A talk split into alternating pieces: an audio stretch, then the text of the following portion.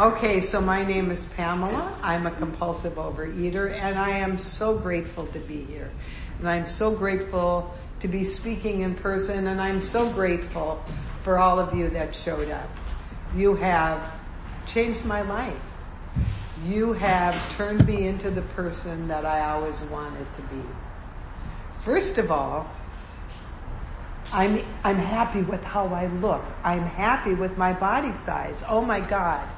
And that's it. If I had nothing else, just to be happy with this body that I, that I live in and I'm happy with the person that lives in it. What a, what a, what a concept. Who would have ever thought?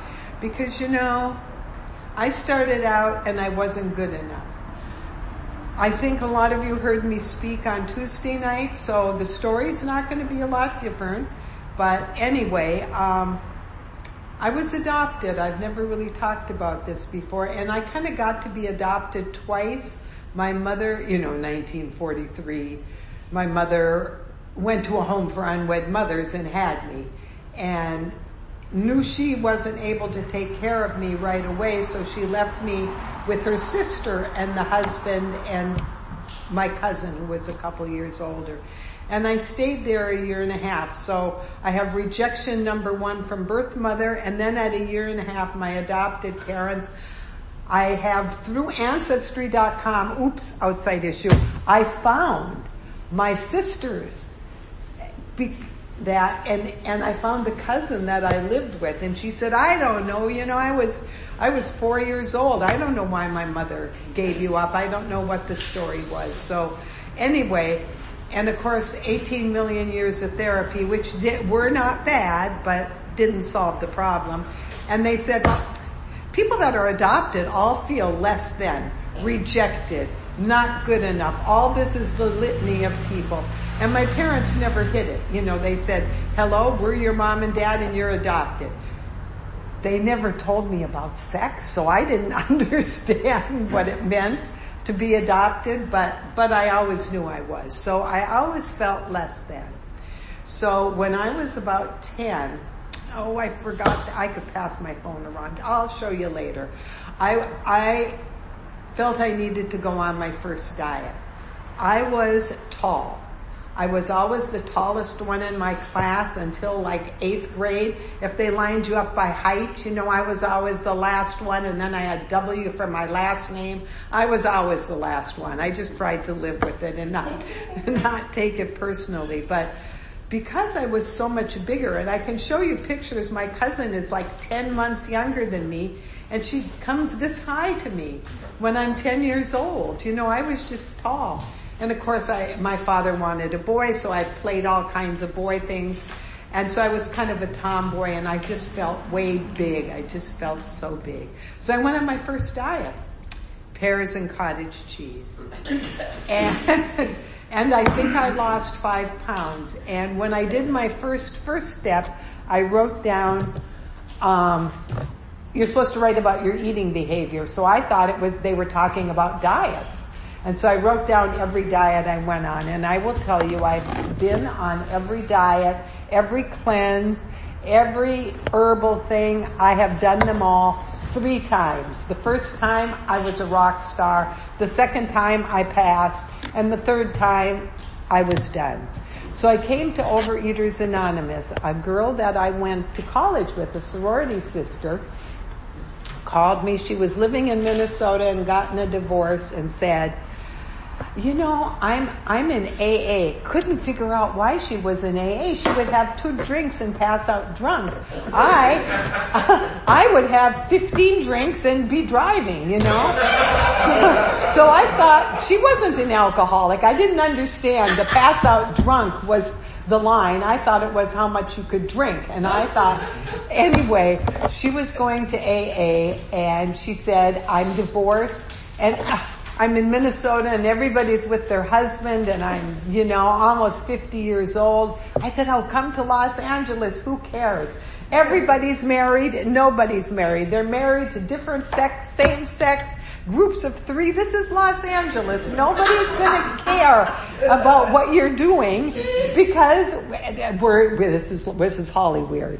So, Thank you. So she came out and started, found a sponsor and started doing the steps. And she would sit in my breakfast room every morning with her notebook and she would write and write. I guess she was doing her fourth step. And she, she mentioned what it was and I thought, eh, that sounds interesting. And then she got this little recipe box with four by six blank cards and she started writing out her amends. And I thought, well that's interesting, but you know what happened? She finished that process about a year and a half later and I saw a different person. Now, in my opinion, I was really cool. I had it together. And she was a basket case. She had a lot of problems. But she did this process and she had less problems. And I said, oh, I want to get that. So I didn't really come from the vanity, for the vanity. I probably weighed 10 pounds more than I weigh today when I came into my first meeting. But I wanted to get the peace and serenity and just whatever I saw change in her, I wanted to do it. So I won't do about them. I think about the sponsor because we don't have many newcomers here. But I got a sponsor before I went to the program, and then I have to had to decide what program to go to because I am a compulsive fill in the blank. I mean, you name it, I got it, I did it, and I used it to avoid life. But I thought, well, I didn't start drinking till, you know, I was 18 and I didn't start marijuana till I was 22 and I didn't start diet pills. Well, that was at 17. But you know, all these other things, you know, my shopping, my sex, drugs, and rock and roll, all of that part of my stuff didn't happen. But when I was 10 years old, I did pears and cottage cheese. I did Metrecal when I was 15. A doctor gave me speed when I was 16. I loved it. Okay, so it, it made me go really fast and I got a really lot done and that made me feel very good. So I looked back and I said, well maybe the basic one is food because I started that at the youngest age. And so for your information, I no longer practice any of those compulsions that I had before and I did not go to another program. I visited Al-Anon. Before I came to OA, actually, I went to Al-Anon because I'd married an alcoholic. But as soon as he passed away, I figured I didn't need to go to meetings anymore. I obviously didn't get it. Okay. Okay, but they did have nice lunches. It was in Beverly Hills, and, you know, so I thought it was pretty good, but I never got it. And then I came, I'm 50 years old, and I'm going, and I'm hearing people say, you know, I really like my mother now. I used to hate her. And that was my story. I didn't get along with my mother. I had to pick on somebody. And as you can see, I'm kind of outgoing and flamboyant and pushy and obnoxious and my mother was a little school teacher. I mean, she was, she did have a college degree in the 20s, which women didn't have, teacher's college. But she had a degree, but she was very quiet and very passive and talked very quiet, you know, and here, and dressed very conservatively. And then she has this girl who talks loud and just drives her absolutely crazy. So my mother was my nemesis and I heard somebody um, at a meeting say, I'm, I could never got along with my mother. She pushed every button there is. And you know what? I'm going to lunch with my mother today. And it's just one of the three things I'm doing. I'm going to a meeting. I'm having lunch with my mother. I'm meeting a girlfriend. We're going to the mall. It's like not, oh my God, I'm having my mother for lunch and I have to, you know, the whole weekend is shot because I have to be upset about it. So I said, oh, if I could just have that. And you know, I just did what you said. I can't say that I got miraculous recovery right away, but one of the things it said, okay, so lying, cheating, and stealing is my thing. That's 15 left. Oh, okay. So I'm very good at lying, cheating, and stealing, and I practice it uh, still a little bit today. Um, okay, so I told this story, but I had to get a new driver's license and this is the first time that I went in because you know they've been doing it by mail and stuff and so they never ask you how much you weigh. So that weight that I wrote down that was a lie in, you know, when I was 20 years old, I, I finally got to the point where I weigh less. I was so happy to say that I weigh less than it says on my driver's license, but I've weighed less than that for 15 years. So, you know, I went in and I put my new weight down. But I told you about lying. I have this little problem with it. I think I might be constitutionally incapable. So I lied about my height because I know they made a mistake at Cedars. I know that I went from five six to five four. I am not five three. I am not five three. And so I had to put five four down on my driver's license. So I'm not cured. And the thing that I do, I do. But you know my life is better. I'm happier. I'm able to deal with all the things in my life. So has my life gotten better? Not really. I still have problems with my son. He doesn't have a good enough job. My daughter, she's messing up relationships. Um, my finances, oh my God, I've got, I need to steal, I need to cheat on this credit card. I still, I, I have all those problems, but they don't really keep me up at night. And that's worth a million dollars. That's worth, and, and I lie, okay? I just said I lie. I try my best, but you know, I, I sometimes think I'm constitutionally incapable of being completely honest, but I do the best I can. And so I started coming to meetings and I, I will give another little story about when I came to meetings, then I started doing my first step. So remember, I was a business traveler. I came into meetings, I was a business traveler, and so I was on expense account, cheat, cheat, cheat, and staying at fancy hotels, steal, steal, steal, right? That's what you would do. And let me tell you, I have, I still have a set of white towels from the Waldorf. In fact, when I wrote the Waldorf the letter, I said, I, you know, I, actually looked at all the hotels I stayed at and I just said, you know, I took four bath towels, to uh, probably about 10 hand towels because if I'm traveling in winter weather, I would always grab a hand towel and put in my rental car because, you know, there's snow on the windshield. You know, there's just, sometimes I would be worried about where I was driving. It was cold. I would grab a blanket and it went to Hertz. It's not like I took it all home, but I took it.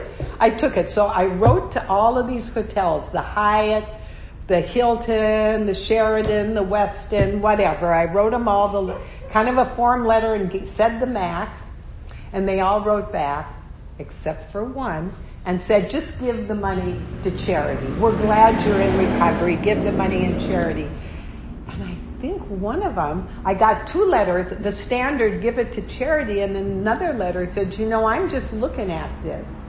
And I think you probably cost us two, three thousand dollars. I said, whoops, times five? Oh, I don't like this at all. And so I put it down, this is what I have to do, but somehow it came into my consciousness that I had to give it to charity. And so I, I wasn't doing anything magnanimous, but, but I remember it was like my second year in program and all of a sudden I'm looking at the mail and, and so I'm trying to give money away. I'm trying to be more generous. I'm trying to, you know, I'm keeping track of what I'm giving back. And I, I get a letter in the mail. It was probably in April and it said, gee, thank you for supporting our Mother's Day event at the mission. Um, you have reached, you gave enough, so we're going to, we will be dedicating a table to your mother, Toonie Wasberg. How do they know her name? And then I realized that they'd written me a letter, and I just put in my stack of people that want money and I wrote a check and I put her name down and I didn't even know I did it. But that was one of the first deep breaths of recovery that I felt like, oh, oh, I'm honoring my mother. Now, 10 minutes, man. Thank you. From that point on, I didn't think my mother was great. You know, let's not say I did a 180 permanently, but I had a moment. I had a moment, and that's what this program has done for me. My life is built on those moments where I am living the life that brings you peace and serenity. And I'm, I don't know, um, I still have all of my character defects in spades and, and that's okay. That's okay. Like I said, they don't keep me up at night. They don't keep me up at night. So, what did I do? I got ab, I came in the program and got abstinent 1994 April 15. And, and one of the things I don't do is, is start over. Cause I started this program, I was 50 years old. I have 28 years of abstinence, you know, I could not, I did every diet in the world three times. I could not do this three times. So I, I wasn't going to start over. And I said April 15th, 1994, I was going to not eat sugar because I knew sugar was my problem. But I couldn't keep it. I couldn't do it. I didn't know what to do. So I just did three meals a day. It has to fit on a plate. It has to be a standard size plate, not a turkey platter, you know, and, and that's what I was going to eat. And I thought that was very uptight. My mother, I, I don't know. I don't think I ate no matter what. I used to say if I was happy I ate, if I was sad I ate, if I was celebrating I ate, if I was commensurating I ate, if I was, if I was I ate before sex. I ate after sex. I was trying to eat during sex. I didn't have that quite all worked out yet. but you know, eating is what I did. Now, I ate because I drank. I ate because I smoked marijuana. I ate because my life wasn't working. I ate because I got married. I ate because I got divorced. I ate because you fill in the blank. I ate. So I know my bottom line is is that. So I came in the program, but I probably was 10 pounds more than I weigh now because I had just done a 30 day fast. Now I have to tell you, one of the things I'm very blessed with is that all of the diets and things that I used to lose weight were things that actually ended up being healthy for me. So, you know, I, I joined a million gyms. I started doing yoga. I started doing yoga. I started all of these things. I did cleanses. So I got to experience, uh, my weight vacillated between 120 and 220. During my pre-program days, I gained and lost 685 pounds. I was really good at dieting and I was really good at eating and I never knew what size I was because I would, I would be heavier, then all of a sudden I would get thin, I would have no idea that I had, my body had gotten thin, and my brain still thought my body was terrible, and then I would start binging, and I thought I was thin, but I wasn't thin, I mean, I was just so confused about my body image. It was just a really unpleasant thing. So, anyway, I came into the program, I said, I'm getting abstinence. I'm just sticking with it. 19, April 15th, 1994. And I gave up sugar July 5th, 1998. Five minutes. Thank you. That's not perfect. That took one hell of a long time. But look at me. I, my weight is perfect. My BMI is perfect. I'm in great health. You know, I, I'm on a program. I haven't done sugar since 1998. I haven't done wheat since 2001. I haven't done sugar substitutes that are chemical for the last five years. I don't drink alcohol. I don't smoke marijuana because both of them seem to have a, a trigger on my appetite.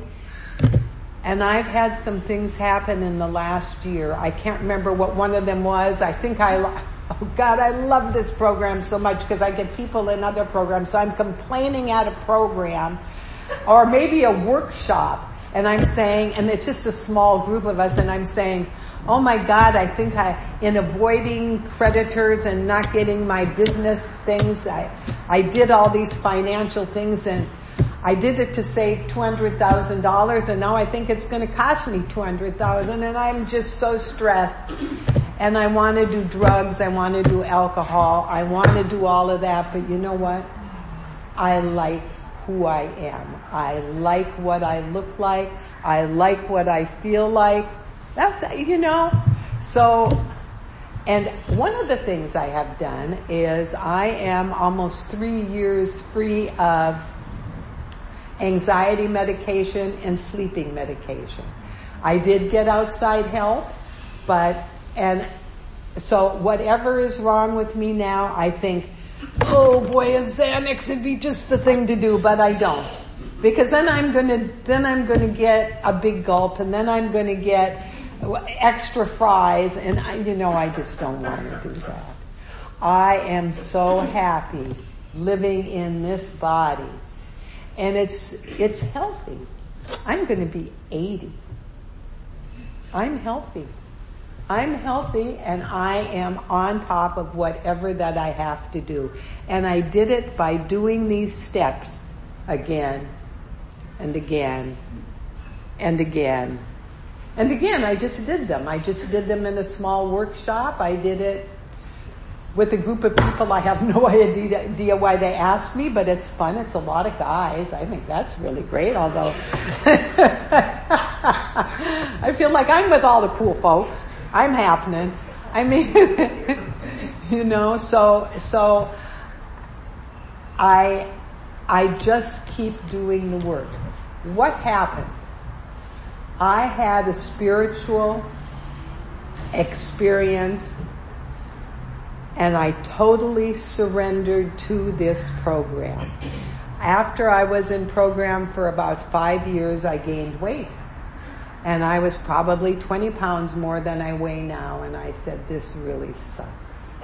What am I going to do? And then I remembered when I was 220, I said, not in the program. I said God, who I didn't believe in. If I could weigh 170, 175, I would get down and kiss the ground. So I said, Pamela, just think what you asked for. You weigh 160 now, but that's not 220. It's not 140, but it's not 220.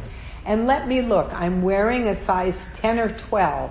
Well, I, they always tell you be in the middle of the pack, and I don't want to be I mean, I four times in my life I shopped at the fat lady stores.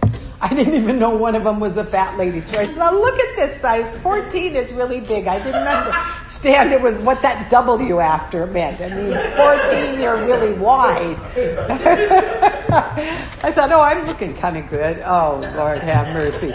But so I said to, I said to God, God and I had a long conversation on this. God and I said, I said, I guess I have to let you decide what weight I'm going to be. I haven't been very good at it. I've vacillated from one end of the spectrum to the other. I don't really know what to do. So I'm going to just take your input and be whatever size you say. But, you know, that wasn't the end of the conversation. I had to, excuse me, God, could you just review sizes four and six and, and my height and my bone structure? I mean, I really had a hard time with it, but I decided, you know, I'm going to wear a size 10. I'm going to wear a size 12. The sizes go from zero to 20. I'm 10. I'm in the middle of the pack. I'm average. Nobody's saying, oh, she's skinny. Nobody, little kids aren't saying, oh, porky pig over there. I was just normal. And I said, that's the size I'm going to be. Okay, and I accepted it. And, you know, I am back to this size now by the grace of God. Anyway, thank you for letting me share. Okay. This is a time for questions only. There is no sharing at this meeting. If you need to share, please do so with any one of us after the meeting. Also, please remember that the opinions of the leaders are my own, not those of Overeaters Anonymous as a whole. When asking questions, you need not identify yourself. Please remember if you ask a question, your voice may be audible on the OA podcast. Leader, please restate the question. Um, thanks, for your share. So you spoke about having a spiritual experience. I wonder if you could talk about where you were when you first came in, in terms of spirituality, and where you, where that changed, how that changed. Oh, thank you so much. Okay, so uh, when I came into program, I thought people that had religion and spirituality needed to switch dealers because if they were smoking what I was smoking, they would be totally cool. Uh, and so it was a little hard for me to decide. Um, I, but I noticed all this reference to God and stuff. So immediately after getting in program, I decided to find a religion. And I looked at a lot of religions. I, I was going to follow this Hindu person who was actually a Jewish housewife from Brooklyn. She really changed my life. I looked at Church of Christ. I looked at the Sikh religion because a friend of mine had a chiropractor who was a Sikh and I went to him and he told me to become a Sikh. So this is, so, so I'm in program and I pick a religion and that was a really good thing for me. But my spiritual experience that changed my life was after about two and a half years of program when I decided that God was the one that decided how much I was going to weigh and what size I was going to wear. And that to me was giving up that control of my body and my weight to something that wasn't within me, knowing I still had to do the footwork and I still had to do the footwork, but that's what I did. And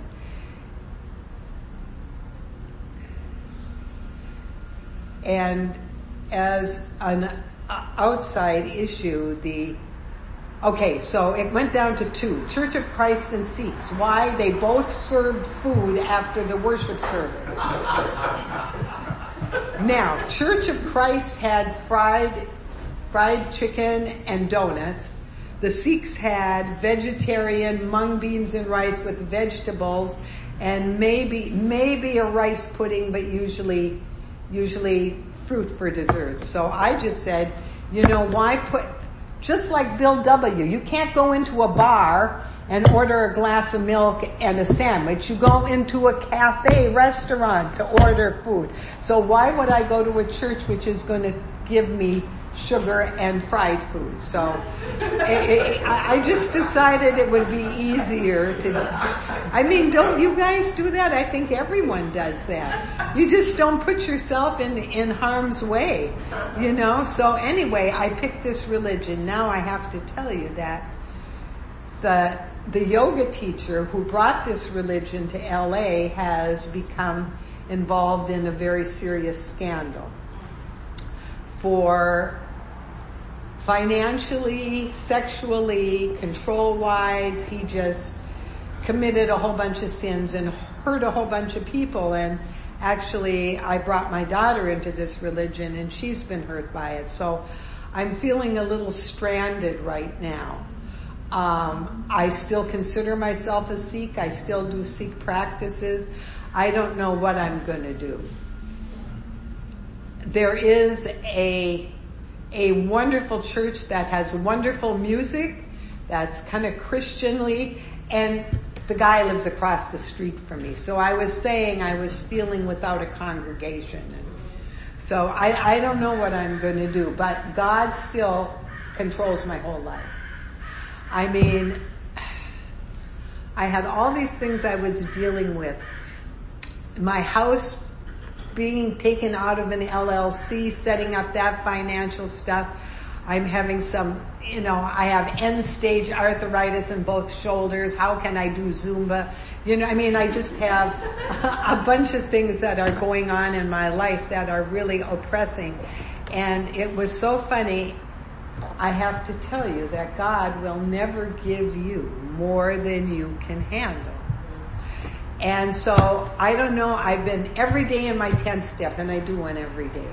Every day in my 10th step I put down, I've got to get the papers off to the lawyer. And I just, it was stuff, I, it wasn't just papers, it was me evaluating my whole financial condition, which is really not something I want to do. But, you know, I have to just, and I did it, and I did the attachments, and I did the email, I did everything I had to do. I did things I needed, other things that I needed to do. And I finally thought yesterday, I went to bed two nights ago and I thought, ah, I had these things. You know how you have things weighing on you and you just do them as fast as you can do them and that's the best you can do? And what happens yesterday I wake up and my phone rings and I have a property in Minnesota and there was a storm and it was a cabin my father built. Every, every piece of wood, everything in there he did by hand, he built. He and my mother built. It's a great memory. I t- and my caretaker says a tree fell almost on it. And okay, it didn't destroy the cabin. God's not giving me more than I can handle. And I have insurance. God's not giving me more than I can handle. It's a $2,000 deductible, which doesn't make, it doesn't feel like a gift from God, but the fact is that, you know, if it fell on my house, I wouldn't really care, but my father built this, my mother built this. I just feel so sentimentally attached. So I'm just grateful for that. And you know, I'll find $2,000. It's not the end of the world. You know, I was saying I go to these meetings, this, this workshop, and I'm saying, $200,000. One of the members said, well, you know, I come from GA and that's not really much at all. and I thought, oh, well, you know, I'm not by myself. And whenever I talk to other people in the program, we don't just talk about food, we talk about life. And we find out everybody's had their challenges and everybody's still here and everybody's still making it to meetings. What more can you ask for? Okay, sorry, I don't even know if I answered that. Kathy. I kind of have two questions. One, your relationship with your mother, and number two, my sponsor always says, why do you have to go off on this now? You need to be a woman of dignity and grace. And I'm listening to you. And how do you, I, I feel like I can okay. relate with you. Okay, so my mother, I just got over it. I just, I love her now. She's okay. She, I feel sorry for her. You know, it, it's come to light some of the things that she put on me were put on her. And she had, you know, she was the oldest of five girls. Her father, what, got drunk and laid down in the middle of winter on the, on the train track and the train ran over him. She was the oldest of five girls. And you know, had to help my grandmother. She had to raise us. She had a hard life. I had everything. My parents that adopted me had money, had a good life. I mean, they, you know, I had everything given to me. Okay, so one of the things that I do to keep myself more centered is I write down my food and I weigh and measure my food. And this is all a really big gift from God. And then I don't have to worry about my food. Then I have time to worry about sex, drugs, rock and roll, money, all of that. So, you know, I, the act of writing down my food getting a report back from the app I write it in, writing a 10th step, getting input from people that read the 10th step, and working with others. Specifically working with sponsees keeps my head straight. You know? Five minutes now. Oh, thank you. So, so, one of my sponsees who I see myself in 100%, okay? Like she stresses about everything, she's overachieving, whatever. She's, it's a mirror of me. But she lost her weight, she writes her food down, she sends me her food every day, and she does a 10 step and I, I get these people that are new and they change my life. So she says, I, I learned this new thing. Do you guys know about the two-way prayer? How you sit down and there's some writing you do. You write a prayer to God and then you meditate on it and then God answers it. Well honey, that takes care of everything. You know, you just have to put yourself in that space. That's a tool I didn't get till the last couple years, but I got that tool, you know, and, and another sponsee, she does, how do you keep yourself calm during the day, whatever, and she does on awakening and retiring. She does it every day and her, and all of my babies write me a 10 step. I have seven of them now, which is probably about six too many, but you know, it, keeps me not eating a couple hours, a couple days a week. It, you know, it makes me think when I'm writing my 10th step, I need to look at the recovery in it. and that's what I do. I write a 10 step every day. I have an app on my phone and it tells me how many times I write down my food. So every day I finish my food and I finish my 10th step. Okay, the truth is sometimes I do it the next morning. But you can go to your food and say yesterday's food, I'm finished and it logs it in. I can write my 10th step the next morning. It's not, I don't have to beat myself up about this, but I do it. If you looked at my phone, if I logged onto the app, it would say that I have committed my food for 2,782 days in a row.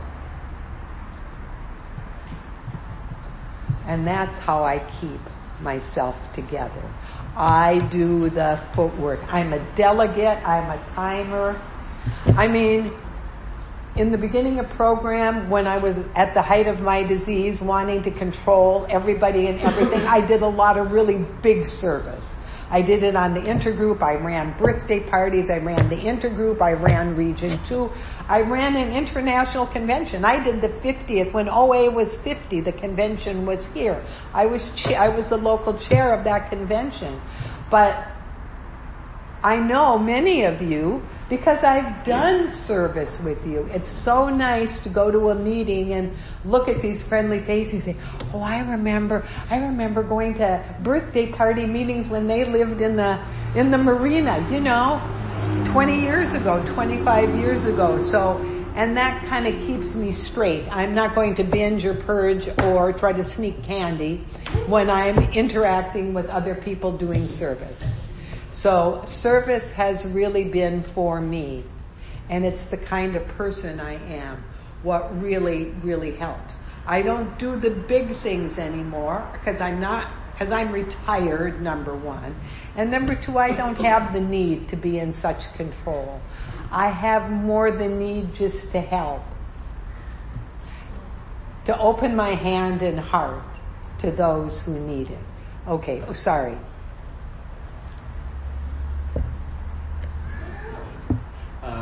Thank you for your service. Thanks for your leave. Are there character traits that you still do that you either think of negatively that you don't want to give up or that you have trouble doing? Yes.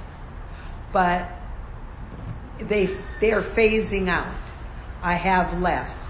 And if I do something, if I see somebody undercharge me and you know, I'm already, I just let it go and put another dollar in the basket, put another five dollars in the basket. You know, I'm always trying to give. So yes, I have the character defects, but I treat myself like I treat a sponsee. I'm very gentle. You know, Rome wasn't built in a day. I don't have a lot of time left. I mean, I'm going to be 80 for God's sakes. You know, why push it? Why push it? Manana. Terrell. What's time? Oh. Perfect. okay. Um,